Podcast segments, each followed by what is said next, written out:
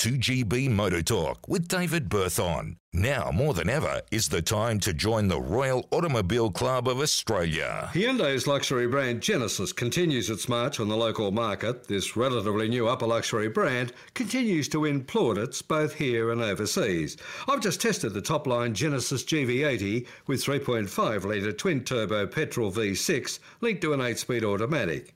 At $108,691, it jumps off the mark with strong performance despite a rather hefty weight, feels absolutely bulletproof, quiet, and despite its dimensions, it shrinks around you when pushed hard. For 2023, its road preview adaptive suspension has thankfully been further refined to delete pitch on rough surfaces and provide the less fidgety ride you expect in an upper luxury SUV.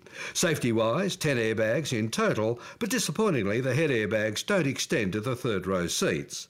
The luxury equipment extensive, but the test car also had a $10,000 optional luxury package that added heated and ventilated rear seats, power rear door shades, 3-zone climate control and a Nappa leather interior on top of what is a very comprehensive luxury specification.